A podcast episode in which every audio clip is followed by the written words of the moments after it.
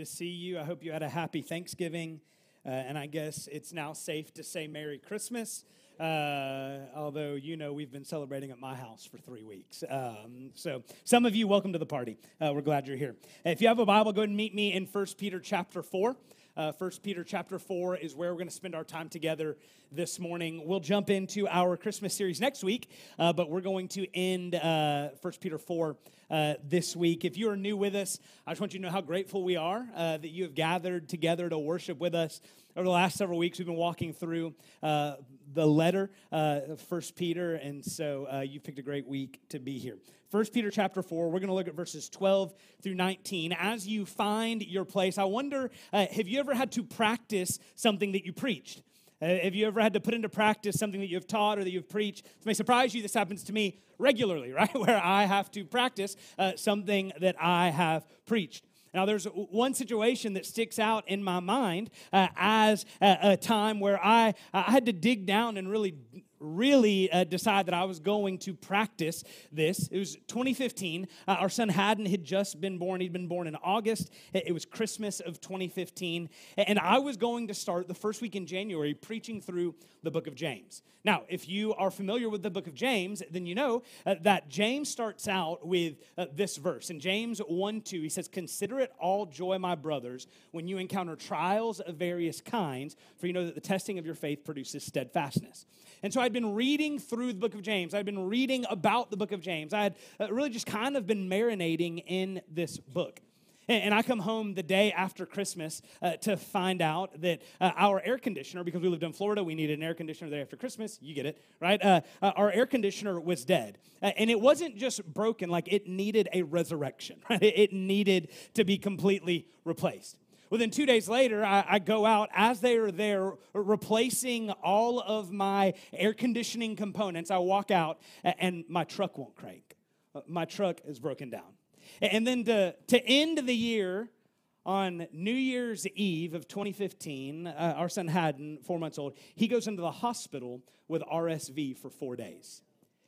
And as we're walking through that, that week, I have that verse in my mind. Consider it all joy, my brothers, when you encounter trials of various kinds.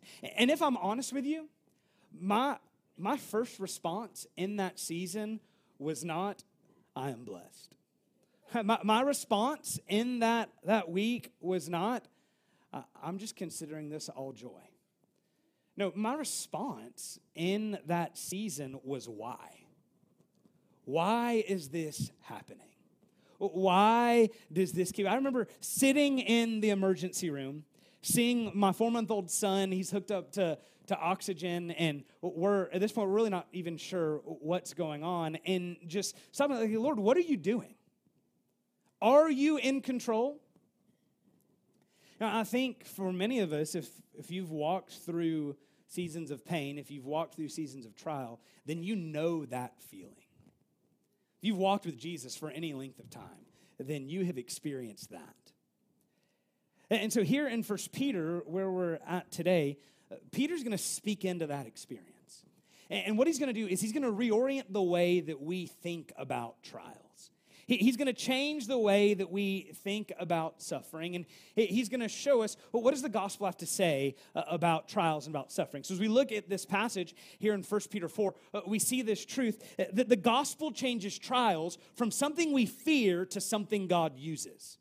The gospel changes trials from something that we fear to something that God uses. So look with me here at 1 Peter chapter 4. We're going to start in verse 12 and we're going to read down to verse 19. Let me invite you to stand as we honor the reading of God's perfect and precious word uh, here in 1 Peter chapter 4. Starting in verse 12, uh, the Spirit says to us this Beloved, do not be surprised at the fiery trial when it comes upon you to test you as though something strange were happening to you. But rejoice in so far as you share Christ's sufferings, that you may also rejoice and be glad when his glory is revealed. If you are insulted for the name of Christ, you are blessed because the Spirit of glory and of God rest upon you. But let none of you suffer as a murderer or a thief or an evildoer or as a meddler. Yet if anyone suffers as a Christian, let him not be ashamed but let him glorify God in that name. For it is time for judgment to begin at the household of God. And if it begins with us, what will be the outcome for those who do not obey the gospel of God? And if the righteous is scarcely saved, what will become of the ungodly and the sinner? Therefore, let those who suffer according to God's will entrust their souls to a faithful Creator while doing good. This is God's word. You can be seated. Would you pray with me? Father, we, we are grateful for today. Father, even as we, we come off of a week that we have set aside time to be grateful, God, I, I pray that, that Thanksgiving for Central Church would not just be a day or a week, but it would be a lifestyle. And so, Father, I, I pray that we would be grateful to you today for your grace. God, that we would be grateful to you today for Jesus. And Father, that we would be grateful for you today for your word. And so, Father, we, we pray even now that you would speak to us. It's in Jesus' name that we pray. Amen.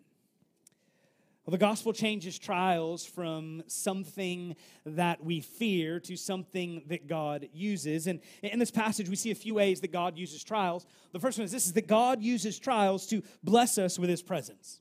God uses trials to bless us with his presence. Now, you and I, we, we typically do not associate trials with blessing. You just heard me say that uh, when I walked through that week of trial, my thought was not, man, I'm blessed. If you've walked through a trial recently, your first thought was probably not praise the Lord for the pain. No, it was probably a, mixed response of what's going on and what's happening and, and trying to believe. And yet, here, Peter says that we are blessed when we walk through trials. In fact, he tells us that trials for the believer that they are not the exception, but they should be expected. That we shouldn't be surprised when trials come on us, but that we should expect them to come into our lives. Now, here in this passage we're looking at this morning, uh, Peter has divided his letter up into several sections, and uh, this passage begins a new section. We, we know this from this word beloved that he starts it. That's a word that Peter uses several times in his writings uh, to mark new sections. And so we start with this new section, and what he's going to do is he's going to show us how do we suffer, how do we endure trials faithfully as sojourners and strangers in this world. And so look there at verse 12. He says, Beloved, do not be surprised at the fiery trial when it comes upon you. Now, it's an interesting word that he chooses to start this section with, isn't it? Beloved. That word literally translated is you who are loved by God. It's almost as if he's anticipating something. Right? It's almost as if he knows what I'm about to say is going to be difficult. What I'm about to say is going to, uh, to be hard to swallow. What I'm about to say might cause my readers to question does God really love them? And as we just sang, God really does love us. And so he starts off by, by reminding them hey, beloved, you who are loved by God, don't forget that. You are loved by God. Trials don't negate that, trials don't cancel that out. You are loved by God, so know this. He says trials are not a sign of losing God's love. Instead, they're something that's used by God. Look at what he says here. He says, Beloved, do not be surprised at the fiery trial. Don't, don't be surprised at this intense degree of painful experience because this isn't random. The, the pain, the suffering, the trials that, that you walk through, that I walk through, that we walk through, these aren't random, but they are used by God to test us. He says, Don't be surprised when it comes upon you to test you as though something strange were happening to you. He says, instead of seeing trials as strange, see them as what they really are. They are an opportunity to rejoice in God's work. Verse 13, he says, But rejoice and so far as you share Christ's sufferings, that you may also rejoice and be glad when his glory is revealed. Now, he qualifies the sufferings here. He qualifies the trials. He, he, he doesn't say, look, just any trial, that means that God is blessing you. Because he's going to go on to say, like, look, if you suffer as a murderer, that's your fault, not God's fault, right? You made that. But here he says, no, count it all joy, rejoice whenever you encounter trials when you suffer, when you share in Christ's sufferings. Th- these are trials, these are sufferings that come because of our allegiance to Jesus. These are trials and these are sufferings that come because we have taken the name of Christian, because we have said that we follow Jesus before we follow anyone else. He says, No, whenever that happens, here's what you're to do you're to rejoice and be glad. This is an overflow of joy, not, not just kind of simple happiness, but, but an overflow of delight. And why is it that you would rejoice and be glad? Because in our sufferings, Christ's glory is being revealed. In our sufferings, we are experiencing more and more and more of Christ's presence in our lives. See, how, how we respond to trials and sufferings is really an indicator of our spiritual health. It, it tells us well, do we believe the gospel? Do we believe that God is who He said He is? Do, do we believe that He is doing what He said He is doing? Or have we said that I will follow Jesus when life is easy? That trials reveal what's happening in our life. Now, because God can use pain doesn't mean that we should go look for pain. It doesn't mean that we should go look for trials. It doesn't mean that we should go kind of create problems on our own. So like, why are you doing this? Because I want to see God work. That's not, that's not how this works. That's not what Peter is saying here. Instead, he's saying that whenever these trials do come, we need to recognize them for what they are. Trials are not a sign that God doesn't love you. Trials are an opportunity for God to work and for us to experience his presence in fuller and greater and deeper ways. That's what God is doing in our trials. Now we recognize that that rejoicing in the midst of trial that this this isn't natural. This doesn't come easy. Well where does it come from? Well it comes from remembering that jesus will return victoriously.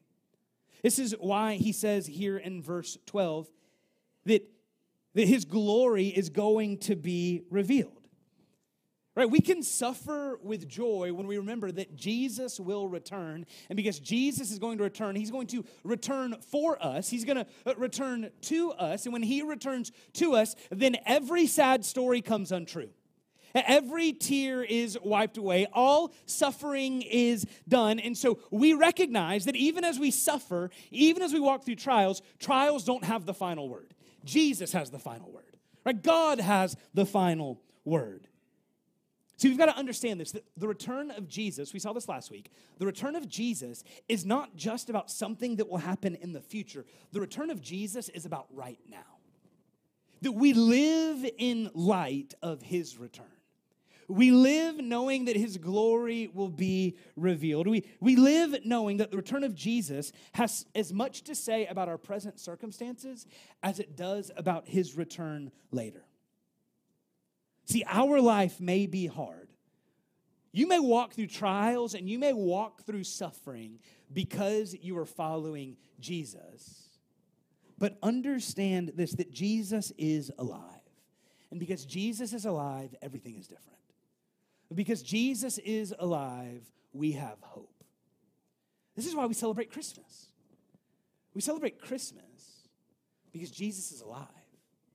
Really, we celebrate Christmas because of Easter, right? We, we celebrate this Christ child who was born to die for us. But he didn't stay dead. He rose from the grave, and because Jesus rose from the grave, he has offered that victory to anyone and everyone who will believe. And because Jesus rose from the grave, that if you if you put your faith, if you put your trust in him, then you will rise as well. And so what that means is you can endure trials, you can endure pain, you can endure suffering because what the psalmist said is true that weeping endures for the night, but joy comes in the morning. How do we know that joy comes in the morning? Because Jesus comes in the morning, or because Jesus is coming. And so in verse 14, he, he teases us out a little bit more. He says, If you're insulted for the name of Christ, you're blessed because the Spirit of glory and of God rests upon you. He says, Look, if you're if you're insulted for the name of Christ, you're blessed because you are going to experience and you are going to encounter a fuller and a deeper experience of God's presence in your life. Now, uh, what, what most commentators believe is that the, the trials and the suffering that, that Peter's audience that they were dealing with, that it was primarily verbal. That they hadn't started uh, to experience pain. They, hadn't started to, to experience some of the, the greater trials that would come. But, but here in verse 14, he says, If you were insulted for the name of Christ, it uh, leads us to believe that it's verbal. But uh, we might think, well, that's not that big of a deal. But what I've learned is like sticks and stones may break my bones, but words hurt a little more, right? There are times where maybe you found out that, that someone has, has said something about you and you think, man, I'd rather them punch me in the face than say that. Right? I, I, would, I would rather them, uh, them do anything else than call me a Florida State fan or, or whatever, whatever that insult may be. I've got to get it in where I can. Man, it's been a rough season. But what we need to understand is that when you're insulted for the name of Christ, and that, by the way, this is really where we find ourselves in our cultural moment, isn't it? That, that we're not we're not gathering in here this morning wondering is a terror attack going to take place? Are we going to be arrested because we're gathering to lift up Jesus? Right now, our greatest worry is is someone going to think something bad about me because I'm a Christian? Or is it going to be awkward if I talk about Jesus with my friends? But what he says here is he says, when all of that happens, know this that your pride might be stripped away. That's good news because the less of you there is, the more of Jesus you get. Right? The, the less of you there is, or the more of Jesus you experience. And so he says God uses trials to bless us with his presence. Next, he says this he says God uses trials to change us into his image. God uses trials to change us into his image. Now, there's two themes, that kind of two emphases that, that run through this letter of First Peter. Uh, he stresses first that there's a difference between believers and the world around them, right? This is why we've called this series through First Peter sojourners and strangers. That's the, the phrase that he uses earlier in the letter, that we, we live as sojourners and strangers. One translation says we live as sojourners and pilgrims right? That there's a difference, that this world isn't our home, that we're, we're just passing through. But then there's another, there's another theme that runs through this, and it's that, that suffering is not a reason to neglect holiness. That suffering is not a reason to, to stop living righteously. And so here in these verses, he's going to bring these two themes together. So look at verse 15. He says, But let none of you suffer as a murderer or a thief or an evildoer or a meddler. It's almost as if he's, he's trying to head off an error that's, that's going to be taught here.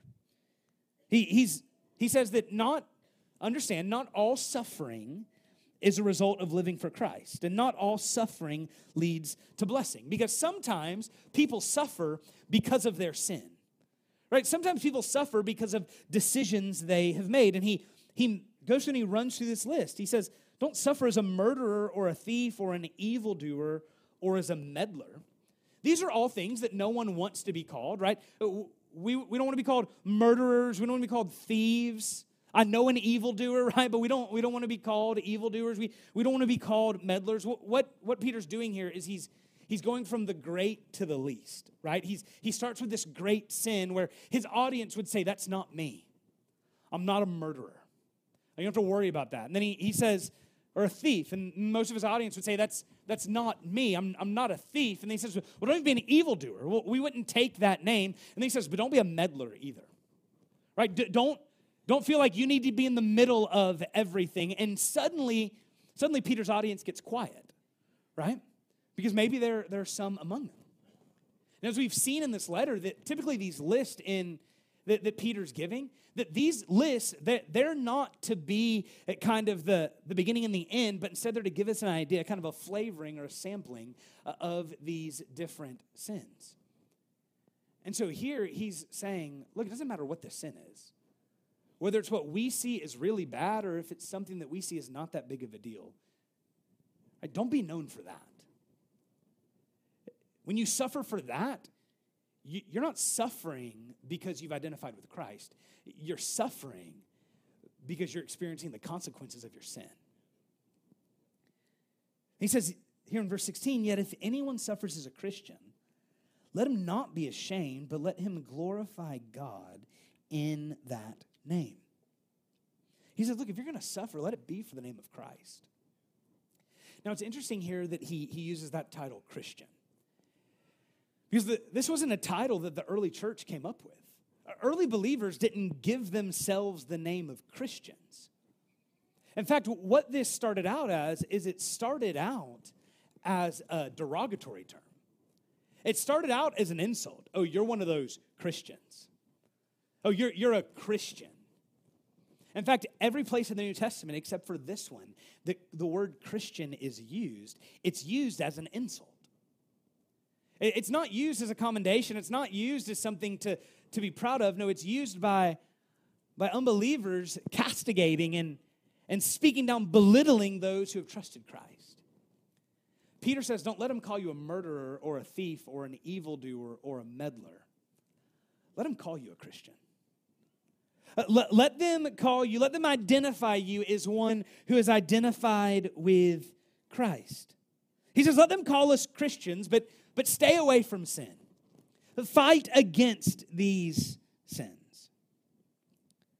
He says, suffering for allegiance to Jesus, it's not a reason to be ashamed. In fact, it's a reason for joy. It's a privilege to be counted with Christ.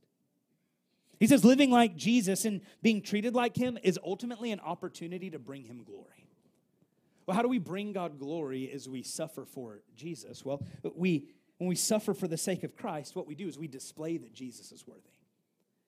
When we suffer for the sake of Jesus and we begin to have uh, all of these things ripped away and we, we begin to experience all of this pain, we show that Jesus is worth it. Jesus is worthy. Sam Storms, he, he says this. He says, The most effective way to demonstrate that God is the preeminent treasure of one's heart is to relentlessly rejoice in Him when all other sources of satisfaction are stripped away. What Peter's doing here is he's, in many ways, he's acknowledging the trials they're already walking through, but then he's preparing them for suffering. We've already said that, that his audience, they were probably, the suffering they were experiencing was probably verbal attacks it was insults, it was things like that. But what we know is that, that pretty quickly they would begin to experience some other forms of persecution. That probably even now what they were starting to experience was financial hardship. That people didn't want to do business with them because they were Christians. They were starting to lose relationships, that people didn't want to be friends with them. They didn't want to be seen with them because they were Christians. That, that people didn't didn't want to associate with them. They were losing family relationships because they were Christians. And Peter says, look, in that moment, it's, it's tempting to want to be ashamed. But he says, don't be ashamed, have joy. Because Jesus is worth it. He's worthy. You know, it's, it's easy to say that God is our greatest treasure when life is really good, isn't it? We were in Georgia this week. I, I paid 253 for gas at one point, and I said, God is good. Right? I praise, praise the Lord.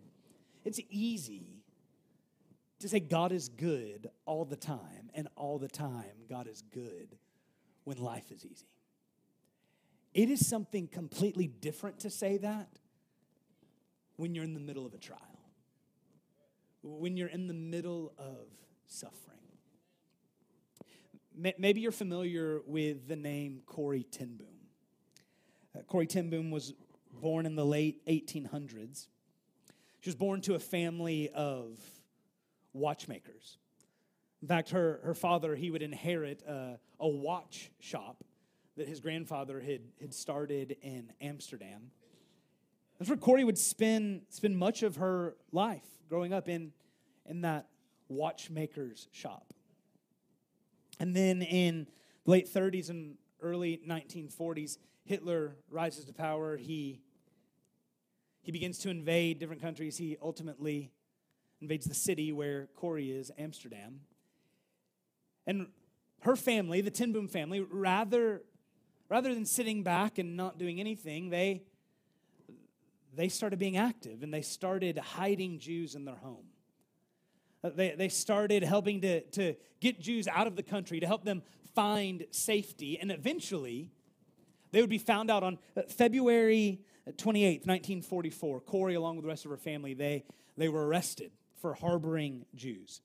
She would spend 10 months in prison, and the last several months would be spent in uh, the Ravensbrück concentration camp. And up to this point, she, she and one of her sisters, they had, they had made it through uh, prison. They had made it through the concentration camp together. But then in October, Corrie would watch her sister die in the concentration camp. Uh, ultimately, Corrie would be freed at the end of December 1944, spending just about 10 months in prison and in the concentration camp. And then in 1945, the, the war would be over, and uh, she would go on to write and to speak about her experiences of, of helping to, to deliver and to free Jews and her experiences in the, uh, the concentration camps and in prison. And uh, Corrie ten Boom had seen the worst of human depravity. She had seen the most horrific things. She had experienced the most horrific things that, that most people will ever experience, more than many will ever experience. And later in her life, she begins writing and talking about the things that she had seen and the, the things that she had experienced. And she said that in the concentration camp, she learned this There is no pit so deep that God's love is not deeper still. That kind of conviction only comes from experiencing great trials and being changed by God's great grace. We all want to be able to say that. Every believer wants to be able to say that there is no pit so deep that God's love is not deeper still. We, we all want to be able to say with Paul, to live as Christ and to die as gain, and I don't care which one happens to me. Because if I live, I get to, to serve Jesus. If I die, it's a gain because I get to go be with Jesus. We all want Corrie ten Boom faith. We all want Apostle Paul theology, but none of us want to suffer the way Corrie ten Boom did. None of us want to suffer the way the Apostle Paul did. But here's what we learn in the scripture, and here's what we learn through the history of the church is that great, deep faith is typically accompanied by real, intense pain. That oftentimes, the way that God conforms us into the image of Jesus and the way that God grows us and strengthens us is in times of trial. It's in times of suffering. And what we see here is that, that God uses suffering. That he, he doesn't waste it, but he, he uses it to make us into what we must be, to make us into what we are not. So we, we see in this passage that God uses trials to bless us with his presence and to change us into his image. And then finally, we see this that, that God uses trials to purify us from sin. He uses trials to purify us from our sin. See, through trials, God is not only working for us and around us, but he's also he's working in us. Look at verse 17. He says, For it is time for judgment to begin at the household of God. He says that God's working, He's doing something, even in these trials, He's, he's doing something in the household of God. Now, He says it's time for judgment to come. Right? Sometimes things get lost in translation. This, this word judgment that's used here, that it, it really carries with it this idea of purifying, of refining us. That, that God is purifying and He's refining the household of God. That's a term from the Old Testament. He's, he's refining and he's, he's purifying His people as we suffer. He strips away sin and he, he takes away what distracts us and he, he takes what weighs us down so that we can run the race of faith with freedom. So oftentimes we want to believe that suffering is evidence of God's absence. That if we're suffering, then what that means is that God isn't there, that God isn't around, that God doesn't care. But what we need to understand is that suffering is never a sign of God's absence. Instead, what suffering is, oftentimes, is his evidence of God's purifying presence in our lives. That God is working and he's doing something in us and through us in this suffering that he has allowed that he's working, he's, he's using it for a purpose. Now, he says this purifying, it's not only for the household of God, but look there at the end of verse 17. He says, And if it begins with us, what will be the outcome for those who do not obey the gospel of God? In other words, if he's using trials to purify those who have obeyed the gospel, what about those who have not obeyed the gospel? Well, first we need to understand what does it mean to obey the gospel? Obeying the gospel is simply this it's to set your heart and your mind on the finished work of Christ on the cross. It's to, set your heart, to set your mind, to set your affections, to set your faith, to set your attention on what Jesus has done on the cross to save you. And to let that distract you, to let that be where you keep your gaze. Now, in verse 18, he's going to restate this question, but he's going to restate the question by quoting from Proverbs 11:31. He says this. He says, "If the righteous is scarcely saved, what will become of the ungodly and the sinner?" the righteous is scarcely saved. What does that mean? Well, it means that salvation is not simple, it's not easy, because it cost God his son. That we are saved because Jesus died. We are saved because Jesus came for us. And he says, if it costs that, then how much more will the cost be for those who refuse to believe? He says, it will be unbearable. Now, in verse 19, he brings all of this to a point.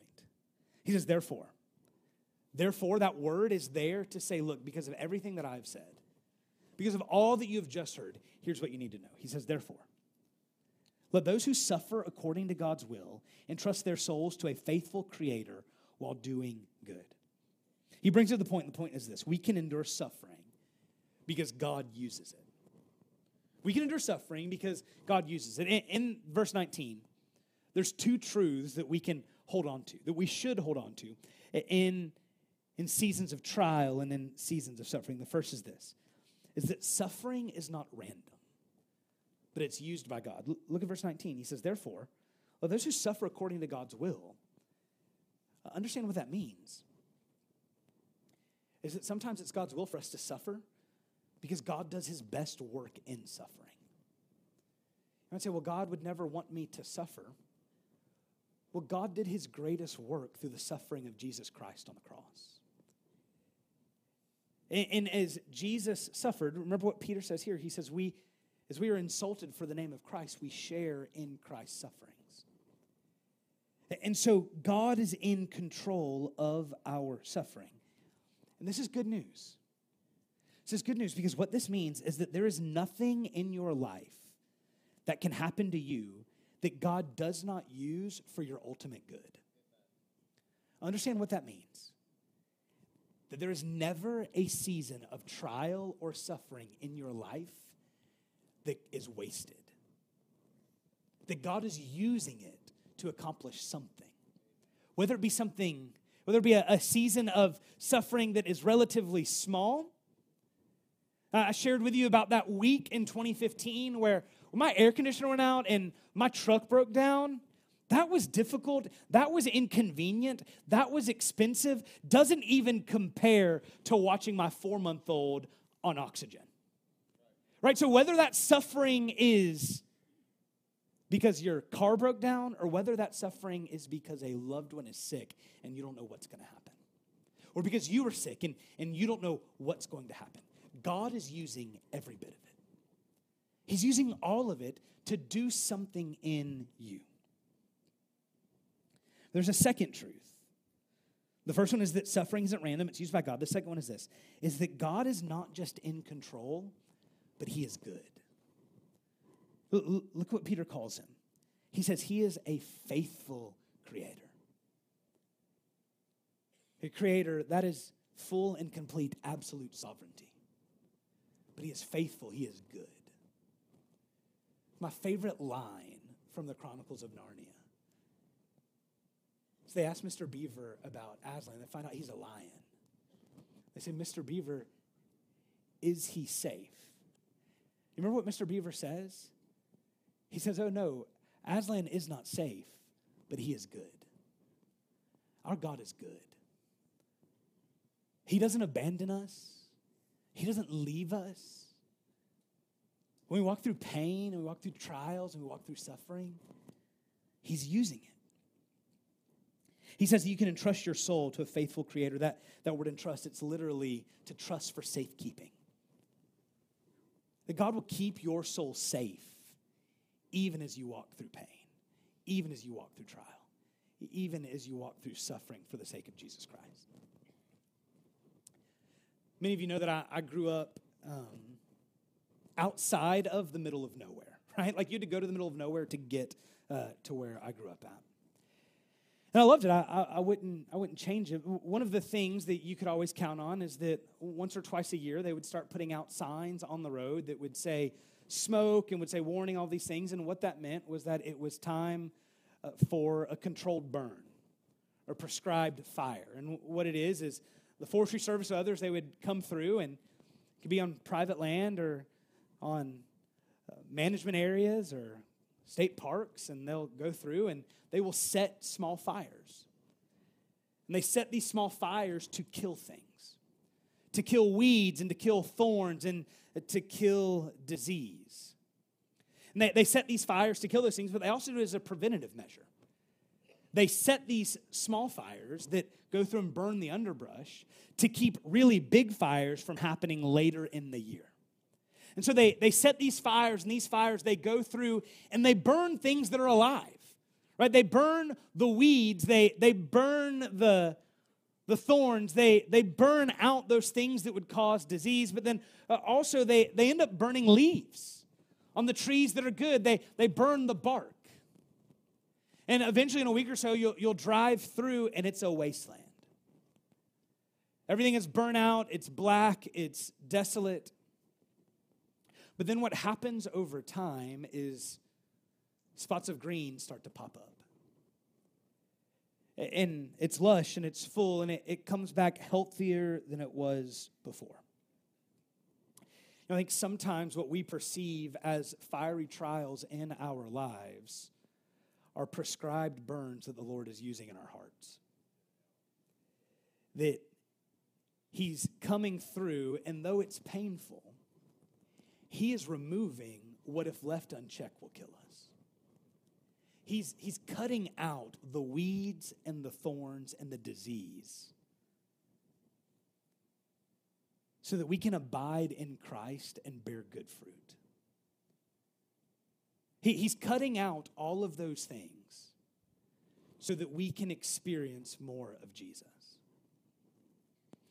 And it's painful and it's hard and it's difficult. But in the end, we find out it was worth it. That's what the gospel does for trials. It, it changes them from something we fear to seeing them as something that God uses. And I shared this with you a few weeks ago, but my, my pastor growing up, he, he would say this and he would say it regularly, and it's one of those things that's stuck in my mind for years. He would say, We are all either coming into a storm, walking through a storm, or coming out of a storm. We all, every one of us in here, some of us are walking into a storm and we don't know it. Some of us are in the middle of a storm and we can feel it. And some of us are walking out of a storm and we're grateful. But what that means is that we need to be prepared to weather the storm. Now, I'm a native Floridian. Uh, hurricanes, typically, I don't get nervous about.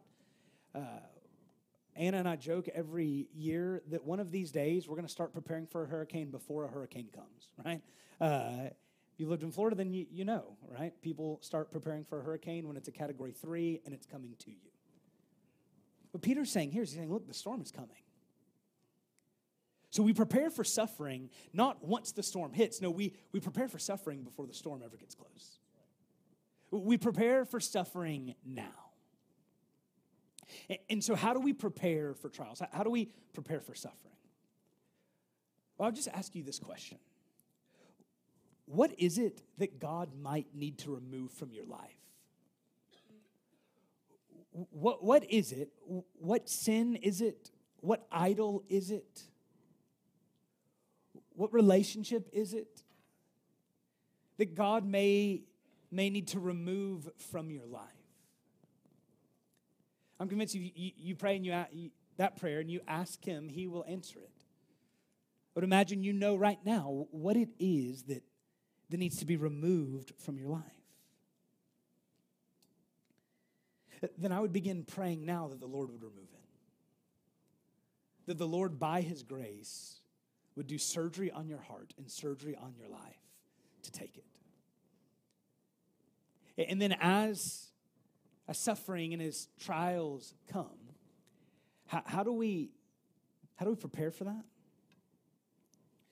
Well, he showed us in this verse just one phrase.